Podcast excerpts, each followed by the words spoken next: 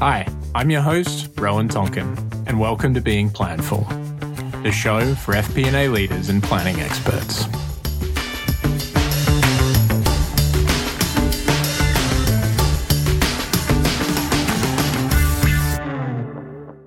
Hi, everyone. Welcome to Being Planful. My name's Rowan Tonkin, your host. Today, I'm joined by Eric Nakamura. Eric is a CFO at Orange Comet, and uh, Eric's got a really interesting kind of perspective on the role of the CFO that he's going to share with us today. And I think it's a different one that we've talked a lot about on on this podcast. So, Eric, why don't you unveil your perspective on on the world of the CFO and and how actually something different uh, can come from the CFO, which is the world of the CFO drive culture. Thanks, Rowan. Uh, appreciate that. Um, you know, I think I like to start off with I think an area of culture and that what is it? How do companies define it? You know, what does it mean? It's a it's a word that's thrown around a lot by companies but it's not clearly defined. And I think that's the first thing is as a CFO, like what does it mean to me personally? And then what does it mean mm-hmm. to my company? And how do I attract, retain, enhance, train the best talent by having a good culture at, the end of the day? I think that's important. And I like, you know, from the office of the CFO and to all my finance heads out there, having a great culture can reduce costs, can reduce turnover, can reduce you know opportunity costs and a lot of things. And so people that are just purely number based, which I deal with a lot of in finance, yeah. um, it, it's important to understand that that's a piece, but also it's building the right DNA of a company and who you want to be when you grow up. And it says a lot about the company, the leadership, um, and, and the people at the end of the day. And so I think the first thing is identifying what culture means. And for me, I, I kind of I look at it in three ways, right? I, I kind of look I have three pillars that I look at companies um, that resonates with me quite a bit. And, and the first is I want to work with people I trust, like, and respect, and that's a non-negotiable for me. Um, I think trust, like, and respect.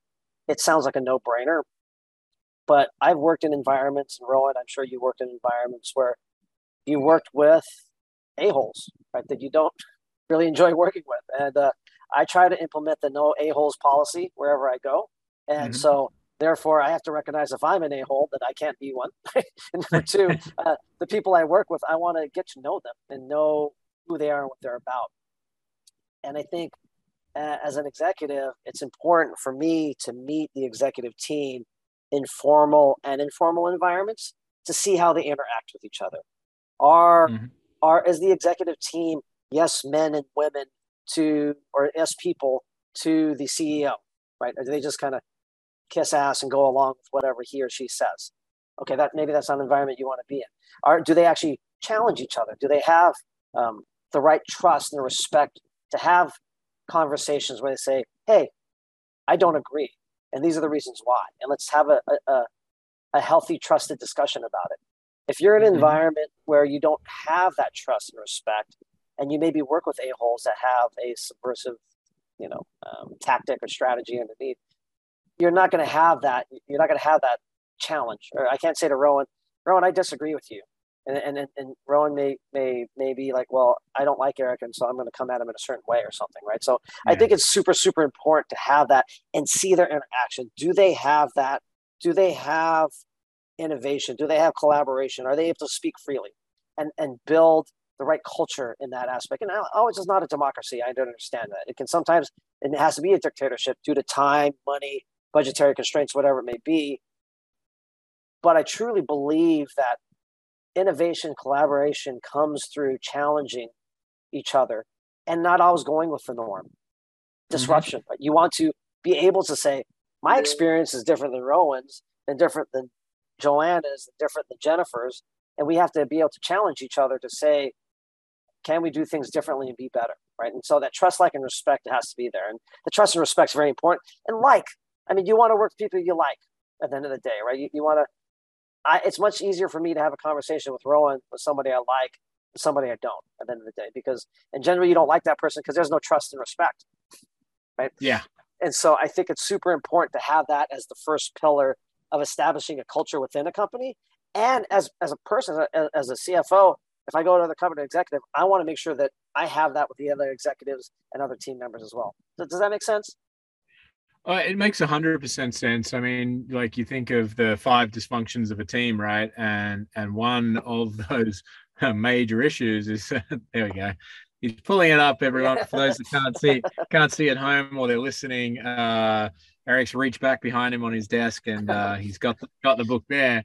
But w- without trust, you can't have healthy conflict, and without healthy conflict, you can't talk about you know the hard problems that are occurring inside the organization. Um, and to try and move a business forward, you have to have conflict. We're not all going to turn up every day, A, our best selves, but B, um, with the same ideas, the same opinions, the same philosophies of how we how we do things. And and so, you know, driving that culture is hugely important. So I, I fundamentally agree with that that first pillar, right?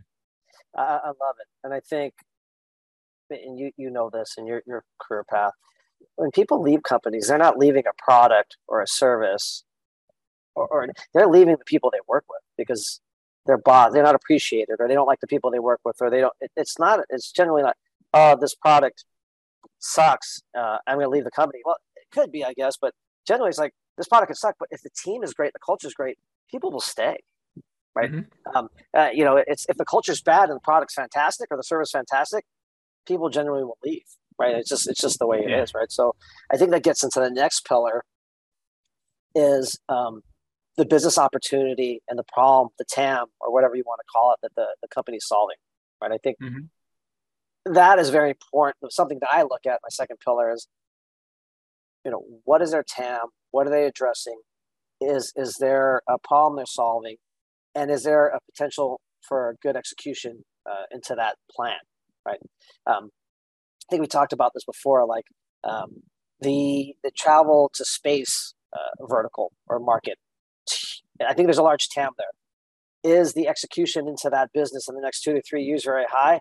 No, there's only a top one percent of people can afford to fly to space. It's going to be two hundred fifty thousand to five hundred thousand dollars, right? So who's going to be able to? Yeah, yeah. But I think there's a huge opportunity there. I think there's a huge TAM down the road, but execution of that's very very tough because technology was lagging behind. I mean, you just saw, I think, SpaceX or I think a launch recently just got canceled because one of the, the, the, the rockets weren't cooling the way they want to cool. So I think it's, it, it's tough. But so do I look at, is it the right people?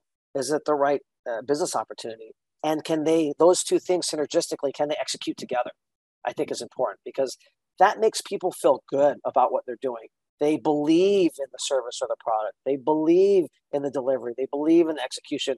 And also, they have ultimate belief that the team leading and the team executing can execute and do it at a very efficient and high level. And I think that's when you create these synergies, and it's almost like um, it's like wildfire. It catches and it becomes infectious within an organization. Mm-hmm. Like the, the culture, the people, the execution, the success and, and you put yourself in a situation generally i try to anyways where if you have those things you can have excitement and energy and synergy and, and it's, it's a lot of fun at the end of the day. And that's super important what, where you want to be as a person number one i think first and foremost. And number two for a company to have success is having those two ingredients or those two pillars are very uh, large pillars or foundational elements that can help a company be successful at the end of the day. Does that make sense? Yeah, it certainly does. I mean, as the as the marketer in the room, right? And and a lot of people sit here and they they go, "Why do you guys spend so much time on words, like specifically words and things like mission and vision statements, right? Like it, it's not because like we care about one word or the other. It actually is really important that you care about those words because that mission and vision statement is exactly what Eric just described there, right? It's the purpose and the opportunity and the challenge that that business is solving.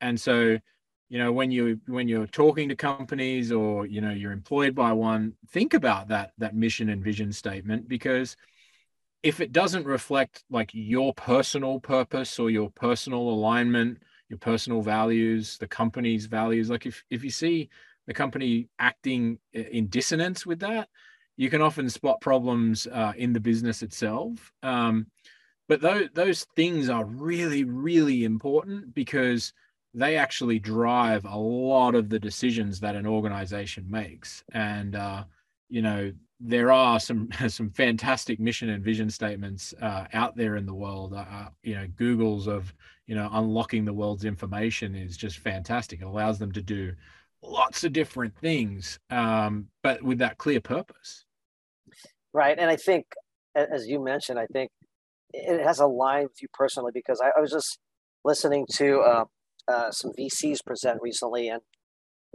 one of the one of the VC folks, she was an entrepreneur before, and then became a VC and investor, and she says, "Do things that you care about. Do things something you're passionate about, because if you do, you're going to put your full effort and care about it, and, and put your, your your full energy and effort into it, and it shows, and it becomes infectious. Uh, you have to." really care. And she said, don't don't do things half-assed. Right? You, mm-hmm. you can, but generally you're going to get half-assed results, or maybe even quarter-assed results. I, don't know if that's yeah. a word, but I'm, I'm going to make it up on this podcast right now. But uh, I think it's super important, and I and I think it, it goes to my next pillar. dovetails nicely into that is I, ESG impact, DEI initiatives. It's very sexy right now, and it's very top of mind. And you know, there's a lot large funds that are being invested in that. There's requirements, uh, you know, right? for board members to be minorities or women. And there's all these things are going, especially in the day in the world of politics that we have now. For me, being a minority, uh, and also my mom, I think I mentioned to you this before. My mom was a CFO of a REIT, so she grew mm-hmm. up being a CFO of a REIT in a very old school, male-dominated environment. As an Asian female, she had to be tough, and it's all the things she had to go through, and it inspired me to say, uh, we have to do something different and I have four sons, and I, I try to teach them to be good human beings. Number one, right? and that that's the first and foremost, and the other things may come along. And be good human beings, and it's important that I help use my platform, especially within companies, to put ESG impact or DI initiatives and measure them, put KPIs and metrics in place, right? Uh, you know, put a Rooney Rule in place at companies that I go to. And if you're not familiar with that, that's uh, something they put in the NFL where all head coaching positions and GM positions they have to interview a minority candidate. Right? Mm-hmm. Uh, in the NBA, they have to interview women candidates now and different things. It, it, it's it, it, it has to if you want to disrupt and change things you definitely have to get different perspectives and different sets of views that are diverse and different if you hire the same people that have been doing the same thing for 20 years you're going to get the same results and it, it's a little bit out of people's comfort zones because you want to work people that look like you, act like you, talk like you.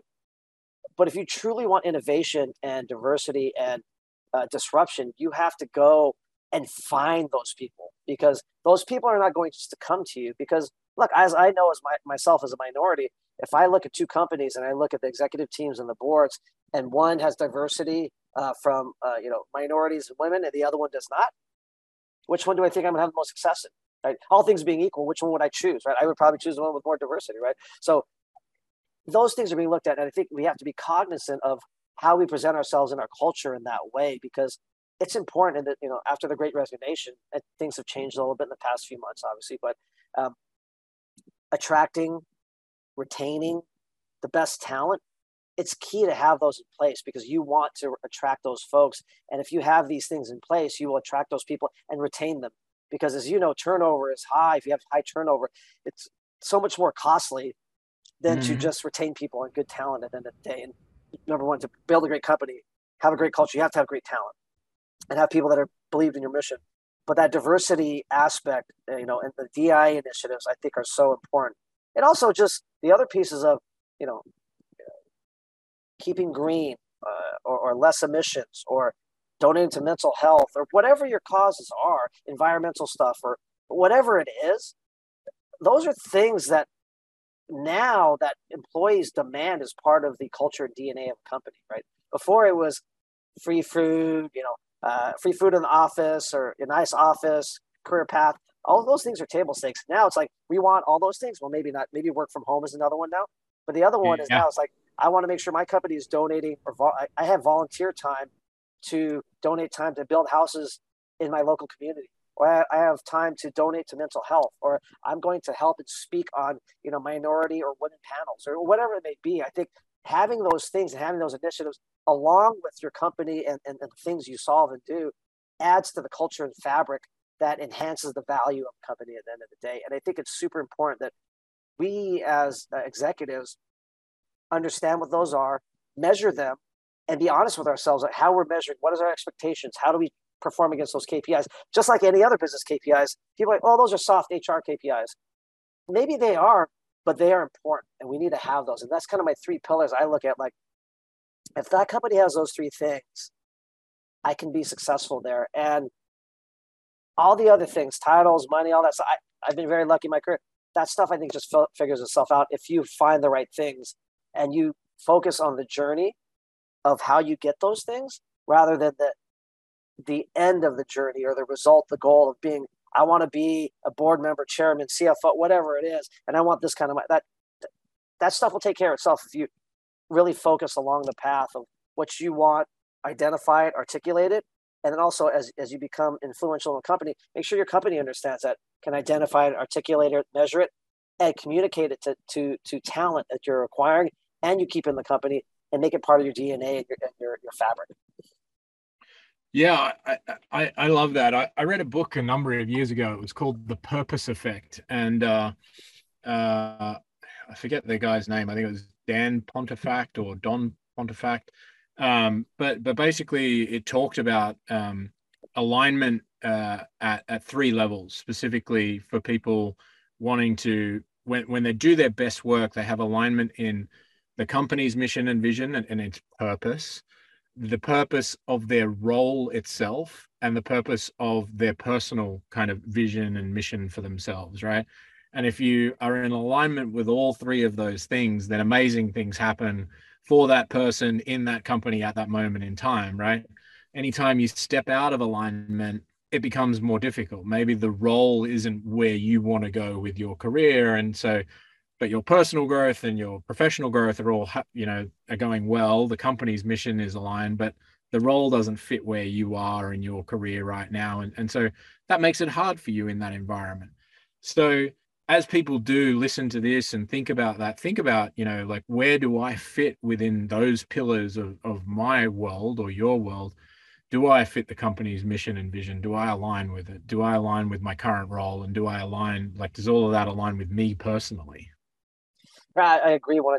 I think, I, you know, I hope what people get out of this is start thinking about these things and having those conversations and identifying it because, you know, it, it's taken me years to kind of identify what those things are. And I maybe I knew them in my mind or I kind of knew what I, but I wasn't able to articulate them uh, appropriately. And then if I'm able to articulate them, I can ask the company what are theirs, what are the, what are their values, and how does that align with mine, right?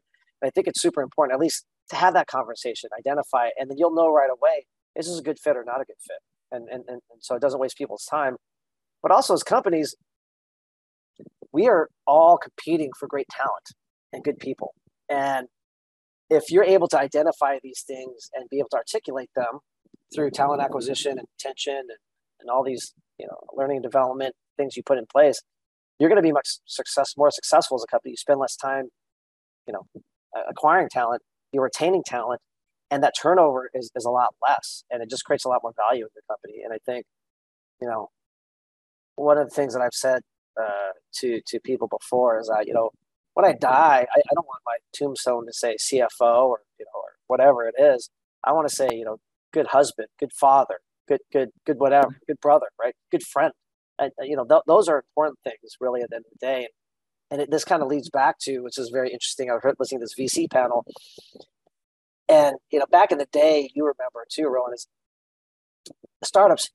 You did whatever. You were out there to crush it. You're like, I don't care who's standing in our way. We're going to go and we're going to work as hard as we can. We're going to do whatever it takes to crush it and kill it out there and go, go, go, go, go. And it, it it's hurt people's personal lives. People get burned out. Mm-hmm. People don't get. And I think there's a much more focus on mental health now, more conversations, work life balance. And I, I said, you know, it, it's you feel good and you should be doing things because you want to, not because you have to. At the end of the day, so people are doing things at work and they're hitting the keyboard every time they their fingers touch a key because they have to. They get more and more bitter, right? If you want to do it, yeah. you do it, right? But and I, I know you've been in that case. I've been in that area before, and I, I came up with saying like we we work to live, we don't live to work. You know, and I think that's important. Yeah. And and you know, other quotes I, have I've heard that from Albert Schweitzer and one up here It says success is not the key to happiness. Happiness is the key to success. If you love what you're doing, you will be successful. And it sounds so cliche, but I think you have to stop and actually think about that and make sure that's happening in your life and your career. Because if it's not, life is short. Do something else. it's it's there's yeah. plenty of opportunity out there. I mean, no one's forcing you to be where you. If you're not happy, and I've seen you. You've worked with people like this. I've worked with people that are, you know, the negative, the haters, and they just every time you talk to them, you're like, man, it just like sucks all that positive energy out of the room. You're like, at the, at the end of the day, you're like, go do something else that makes you happy. Don't do this, you know, because it's you're sucking the life out of all of us. Number one, nobody wants to talk to you. Number two, and, and yeah. it's just it's not fun, right? It's not fun. We, we, we, uh, we spend a lot of time here. I want work with people that are energized, love it, and want to be here and understand the value prop of who we are and push forward. And it's it's it's important, I think. And one one more thing that I that I'd add, I think we talked about it before, is having the diversity, making sure people included, and listening to all ideas is important. Right? There's the the hot Cheetos, the Frito Lay hot Cheetos story that we talked about before, right? Um, if people don't know, you know, I, am sure people have heard Hot Cheetos. It's a billion dollar franchise for Frito Lay. They sell probably the most of their chips through that franchise. Uh, that was developed by a Latino janitor, I believe in the 80s or 90s. And mm. he brought up the idea of let's put hot sauce and lime on, you know, cheese Cheetos and sell it as a product. They listened to him and now they have a billion dollar franchise. If they weren't open and had the right culture, if they said, no, no, you know, you're just a janitor, we don't want to listen to you or whatever it may be, they would never have a billion dollar franchise. So again, innovation, diversity, it comes from many areas and you have to be open to listen to it. And that that's how you get better at the end of the day. And so I think all these things align to drive revenue, to reduce costs and create a great culture and value for the company at the end of the day, which as a CFO, these are things I could tangibly measure and go out and say, VCs or PE, our valuations increase because we've built these things. Here's our values. Here's how we're achieving our goals. Here are our metrics. Here's ESG impact, DEI initiatives. These are the things we're measuring, and this is who you're investing in. And you want to invest in us now because we're a great frigging company and we have great value. And this is what we're building for the future. And I think if you can articulate that, it's something refreshing for people too, because they don't necessarily hear that it's about revenue growth and metrics and all those things and cutting costs and bottom line for sure. I'm a CFO, I, I for sure. Yeah. But all these other things add additional value that people don't really expect at the end of the day. And so, coming back to one of the things that you were talking about is, you know, people want to work with with people that are happy. Uh, you know, Barbara Corcoran at uh, at our Perform conference, one of her kind of seven keys to success was hire happy people. right? Uh, and it sounds so simple, but you know, the reality is when people are happy and they're enjoying their work and enjoying their life, and, and to your point, you know, they've got that kind of work-life balance, or you know, some people don't call it balance; they call it work-life integration, right? Like depending on, again, if it's your passion, then you you'll do it more, you work more because you're like, I'm passionate about it. This thing is fully aligned. I'll integrate my work life with my personal life if I need to. Um, and, and that really just drives uh, individuals to to want to do more and and but you've got to create that culture where you know people feel that and the the frito lay example is fantastic because how many companies would listen to the janitor and discover a, a right. billion dollar idea right? Um a like how does that go from the janitor to someone's office where who's in charge of product strategy right? Like how did at some point there was a system in that business that was built to realize that innovation is key to to their growth and they've created some sort of environment. I don't know what the system was but that facilitates that insight coming into them and they they take everything seriously right and i think it's um it, and the trust and respect and like was there because nobody stole his his or her idea i don't know you know Nobody stole it because yeah. easily someone could have said, "That's my idea. I'm going to pitch that." and took credit for it. And you, I know you've been in environments like that. I have as well. Yeah. And I, so I've been on the other end where it was my idea, and you're like, "Wow, what a what an a hole." You know what I mean? That's yeah, yeah. like, wow, you really just said that, and you knew that was my idea. And right, so but you're in an air, an environment where you don't have trust, like, and respect. So you don't you, you you don't even want to put your hand up sometimes, right?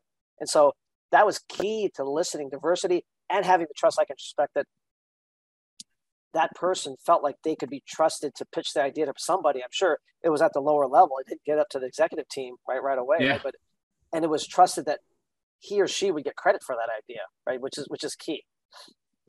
Yeah, that that I hadn't thought about that, but that that is a massive part of that narrative is is ultimately that they want to tell that story too. They want to celebrate uh, that individual, and hopefully they got promoted and got, got you know moved out of the janitorial services division into product management or product strategy. Right. Um, the the question I have for you, Eric, is is how did you come to this philosophy? Like, you know, it's it's not common that uh, CFOs, uh, you know, just come out of management school or business school or or, or come out of their CPA and, and they've got this.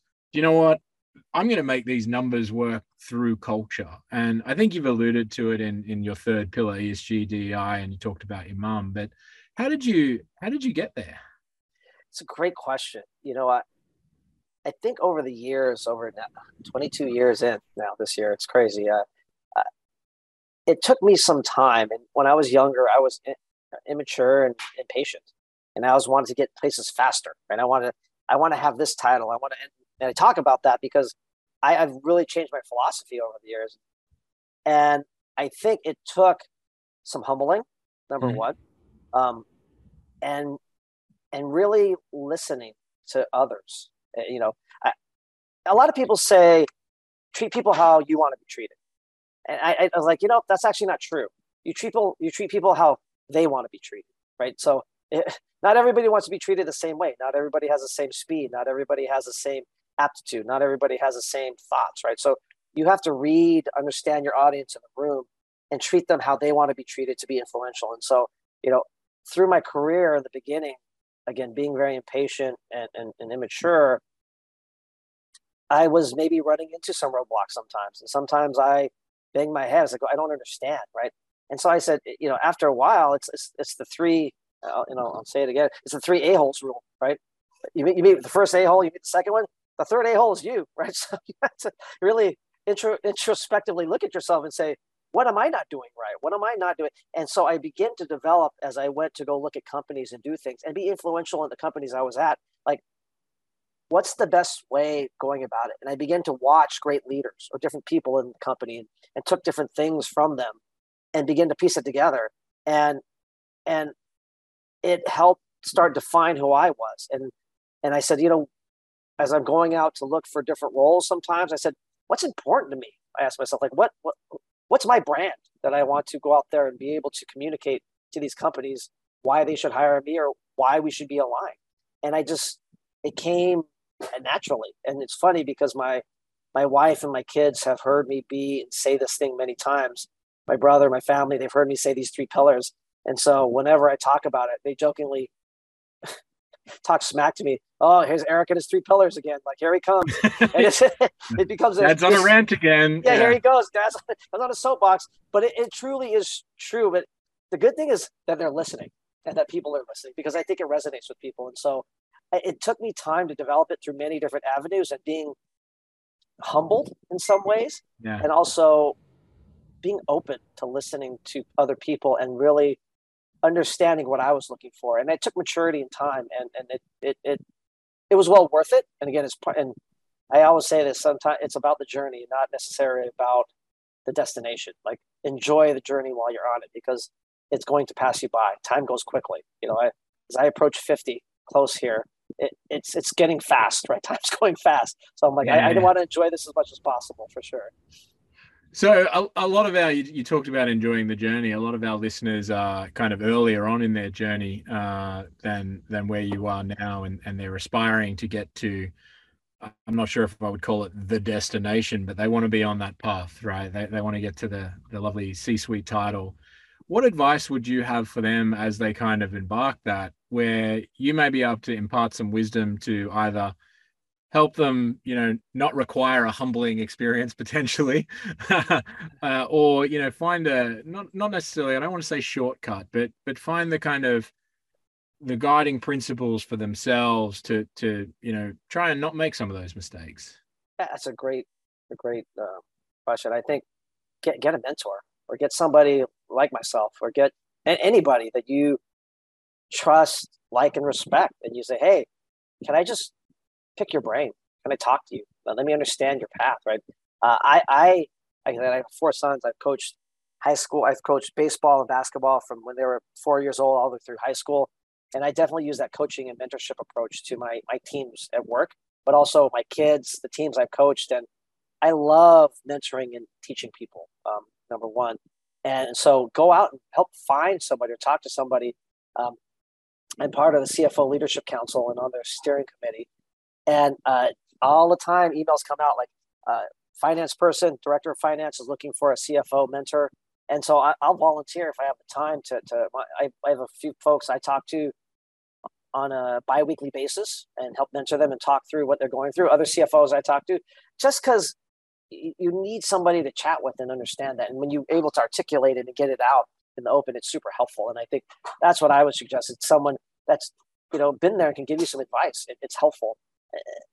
And also, um, I think two of the biggest characteristics of an important person, and I'm not going to say executive, I'm just say important person is confidence and humility. Um, I think those are co- completely confidence. People like oh, cockiness. No, no, confidence is you have confidence to say I don't know, or I'm going to ask somebody else, or I don't have to fake it to make it. I don't really know, or I need to hire good people around me because I know my my shortcomings. I'm self aware and I'm I have humility. I'm humble. Humility is most important. It's like I don't know everything. I want to make sure I can continue to learn and grow. And I'm always trying to figure out the best way. I, my way is not always the best way. I'm always open and listening. I think those are completely underrated. And I've seen the best leaders and the best people have a balance of those two things because they're confident enough to say I don't, I don't know and have humility to say it and say, hey, look, I, I'll take all the blame. It was my fault. I'm going to give all the credit to my team and those people and lead them. Don't tell them, lead them, right? Lead them in the right way. And I think it's very key for people to, as an aspect of a great leader or a great person, understand those two aspects of yourself. And are are you those things? And if not, why are you not those things? And what can you do to become those things? Because they are two aspects of a great human that is so so important that people get drawn to, that people will follow that they'll, say mm-hmm. that person's a leader, regardless if you say I'm a, just because someone says they're a leader doesn't mean they're a leader. People follow leaders because they have a gravitation toward them. They can see that person's a leader. They have energy, they have passion, they have confidence, they have humility. Uh, they could speak, or they're good at execution, or whatever it may be. But people tend to find those people and notice it. It's not because someone says it or crowns them with a title. It's because the people realize it and they say that, that person's going to be somebody, somebody someday, and I, I would follow them through through a brick wall. Yeah, hopefully people don't have to run through brick walls for other people uh, listening. Uh, but uh, I, I, do want to come back to the the mentorship uh, element. You know, I, I, see a lot of people and they, they think about mentorship and they think, oh, well, my boss is my mentor, um, and that can be true. Um, you know, there's there's plenty of good uh, bosses out there that are good mentors, but also go and find a mentor outside your organization um, right. because you know they can offer different perspectives and, and different viewpoints that you may not be thinking about because you might be stuck in a an environment that has a specific way of thinking or a specific um, you know thought process or, or whatever right? But have a think about like who outside of my organization maybe you look for you know peer organizations or like for like or go completely random too. Um, don't rely on your boss to be your mentor because you know, often they're, you know, they might be under resourced, understaffed, uh, and you know, they don't have time to be a mentor either. Go out and look for other mentors in in your environment because that'll help you be be a better teammate to your boss as well, right? Uh, you'll come with new ideas, new innovation that you know they they start to see and respect more. I, I agree. I can agree 100 percent more. I think um, if you're very venture out into areas beyond your immediate network, you're going to get the different sets of views, different mm-hmm. perspectives and experiences. And, you know, CTOs, CIOs, whatever, uh, you know, uh, CHROs, CMOs, they are all they have different qualities and aspects of them. So generally, you want to pull from the best aspects of all people. Finance people tend, I'm not going to overgeneralize because I'm a finance person. We are seen as the cops and janitors, right? We're, we're the yeah. the number crunchers, and but I, I try to create my brand or, or a brand of a CFO that we're more than that. Like we are that. That's table stakes. But we add we can add a lot more value and have a seat at the table and make a difference. And I think that's that's important. That's something that I like to do and I'm passionate about as well. But I agree with you 100. percent If I didn't have like a great CEO the past CEO that I had in the past that I'm thinking of, I probably wouldn't be the way I am because I took off some of his aspects and characteristics. I thought I want to be like that, and I watched yeah. him and I understood him and I watched people get engaged and how he influenced people and how he was patient and he wasn't a bully sometimes, or sometimes he had to be, and sometimes he sat back. And it was very refreshing to see how he was able to affect and influence and lead people by using various techniques and understanding the audience the people he was talking to. Yeah, I really like that. Well, uh, I think we're coming up to time here, Eric, and, and this has been an awesome conversation. Uh, so I, w- I want to ask any final parting thoughts number one? And number two how can people get in contact with you uh, you know connect with you and to learn more? Yeah sure uh, my my email I could send my personal email should i give it up to you or should i just say it on yeah or linkedin maybe uh, yeah, you don't linkedin, want, uh, Eric you don't want all these marketers knowing your email address. Right so how about yeah, a linkedin for sure connect with me i pretty much connect with everybody on linkedin. So reach out to me through linkedin eric nakamura um, uh, on linkedin uh, Eric with a K, uh, by the way, and Nakamura is phonetically how it sounds, and so uh, that's helpful. But I know people don't always spell it right, so it should be on here. um, the last I would leave with is, it is, it is cliche, but enjoy what you do, be passionate about it, and I, I tell this to my kids all the time. I said, you know, I, I don't care what you do, but do something you love because life is short. You know, yeah. it's it's it's not a if you get stuck doing something for 20 years you hate, you just wasted maybe a quarter of your life, a third of your life. You could be, you know what I mean? Just do something you enjoy, love, and go for it.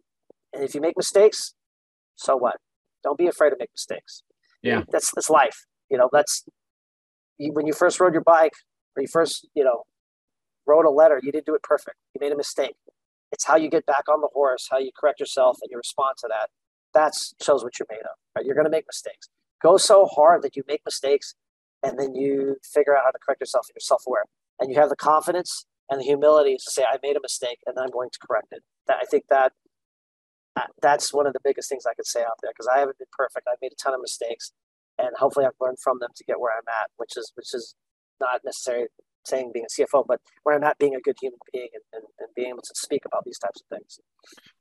I, I, love that. So, uh, finally, thank you, Eric. Really appreciate your time on, on today's episode, and uh, hopefully, uh, I'm sure with those sorts of values, uh, the the tombstone or the gravestone will read "good human being, great father, great husband, good friend." Right. So, so thank you, Eric, for for your time today. Really appreciate it.